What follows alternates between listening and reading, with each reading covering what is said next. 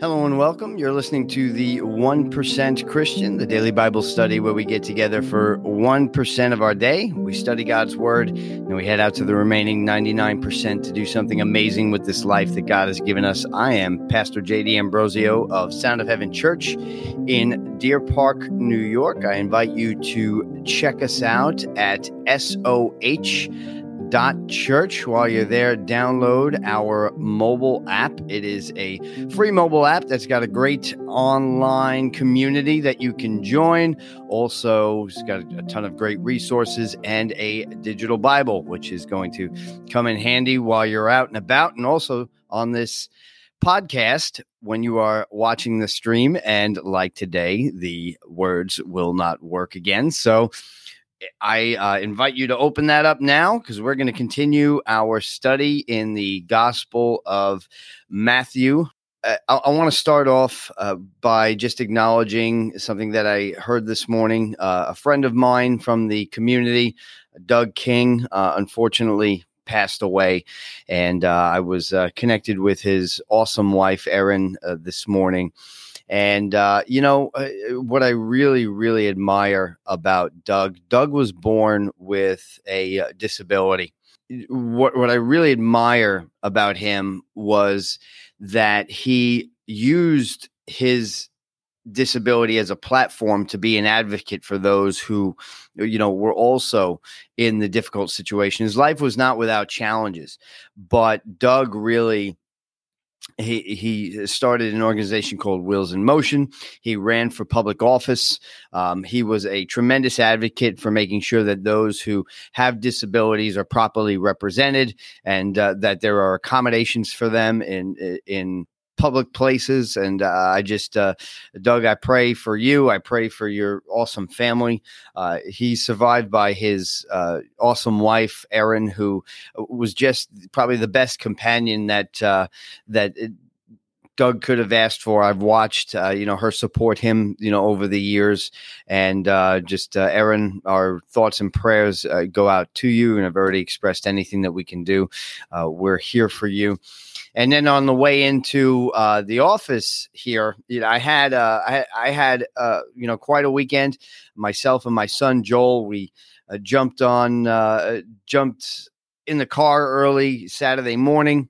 Got to Smith Point Park at 5:30 uh, a.m., which is somewhat the start of Fire Island, and we hiked 12 and a half miles to, to from the park to the end, which is uh, the Moriches Inlet, and then came back. So it was a heck of a day. It was uh, really an awesome experience. Uh, and uh, but I lost my car keys out there, so my wife had to come and uh, and get us. And as I got to the office this morning. I realized that uh, I didn't have the keys to the office, so I had to turn around and, and head back. And I'm huffing and puffing a little bit, and you know, uh, I, I and I come across a, just an accident, a, a really bad accident, and uh, so I get you know stopped again, and I'm just thinking to myself, I said, you know, it's like there you never know what people are are going through and it really made me think of out of ecclesiastes where it said you know to everything there is a season right a time to be born a time to die a time to laugh a time to mourn uh, and you know, that's why I believe Jesus says, hey, just tackle what you got in front of you today. Tackle what you have in front of you today.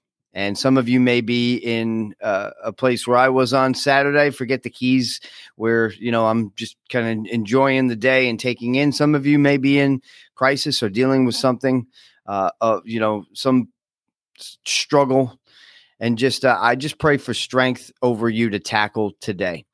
And why I really wanted to start out talking about my buddy Doug is because, uh, again, he used his life as a platform to go ahead and to help those who were uh, who were dealing with what he you know what he was dealing with and some of those daily challenges.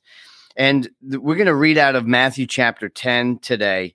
And we're going to read Matthew 10, starting with verse 1 down to verse 8. And it's going to end with freely you received, freely give. And it's very simple to talk about, hey, you, you freely received blessings from God, freely give from that place too. Um, and I will say this, you know, I, I don't believe that God strikes people with, you know, challenges. I, I think this world has enough challenges of its own. We live in a world that does have uh, evil in it.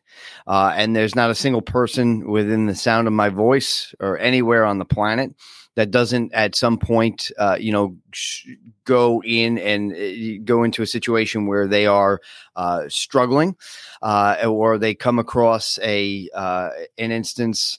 Uh, and actually, Erin, I just noticed that you are on the live stream today. So just know I love you, and um, you know you and your husband have been just uh, and a blessing in my life and an inspiration in in my life. I just opened up the chat here and I saw that you uh, you are here. I didn't I didn't tell Erin I would be talking about this this morning, but it's just been on my heart heavy since I uh, since I heard. Um, so uh, you know what what I'm what I'm getting at is is that we all go through you know significant struggle in our lives in different areas, and you know a lot of it.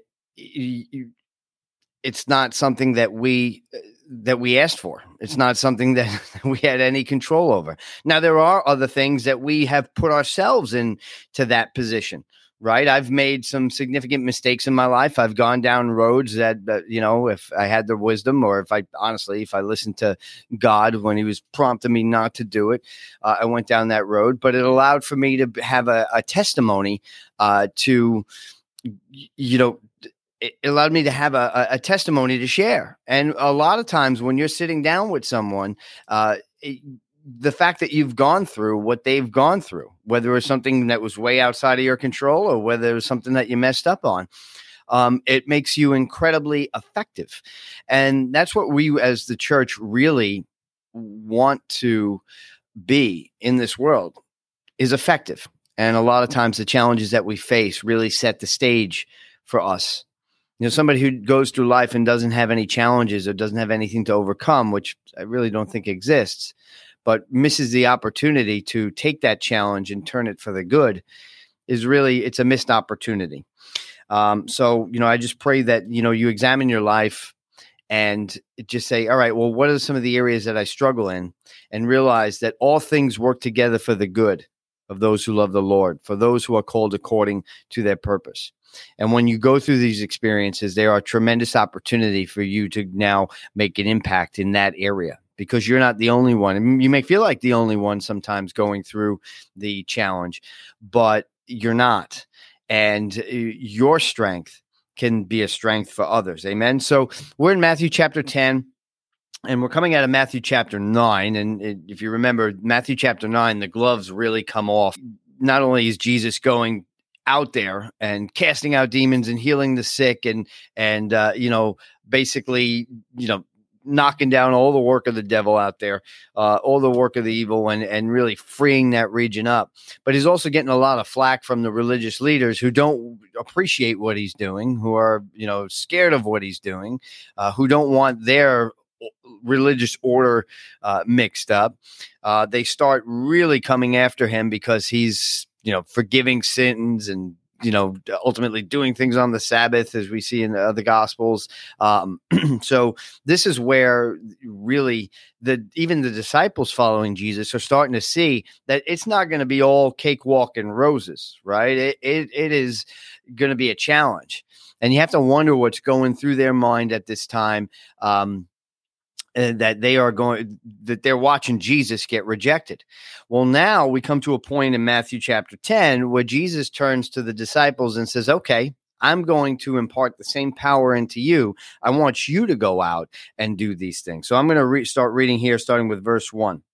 And having summoned his 12 disciples, he gave them authority over unclean spirits to cast them out and to heal every kind of disease and every kind of sickness. So we are seeing in the old covenant it was a transactional nature of working with God. You bring your your you know your tithes, your offerings and you get blessed and forgiven for the day and you head off and you come back and you head off and you come back and um, now we're starting to see a transformational and transitional part of the covenant where the power and the authority that is on Jesus is now being transitioned to his followers. And Jesus, as it says here, gives them the authority over unclean spirits, cast them out, heal every kind of disease and every kind of sickness.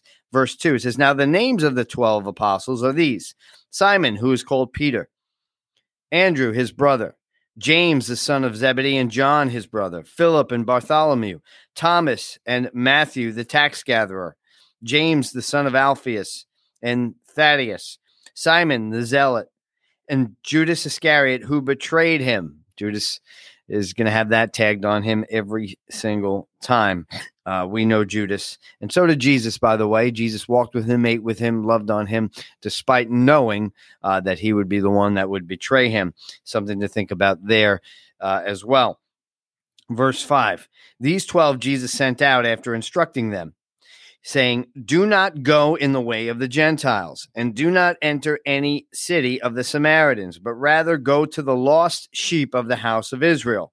And as you preach, saying, The kingdom of heaven is at hand. So you see, Jesus is telling them to preach that the kingdom of heaven is at hand. There was a imminency there. There was an urgency there. You may say, why go to uh, the the Israel first? Well, there's a few reasons for that. One is because Israel, you know, was obviously God's people of the old covenant, um, but there was certainly a sense of urgency there because with the closing of the covenant in that first century, what was happening was there was a building up right? Remember, this starts out with John the Baptist saying what to the disciple, to I'm sorry, to the Pharisees, to the people. He says the axe is already at the root of the tree, meaning that this is going to be the last generation of the old covenant.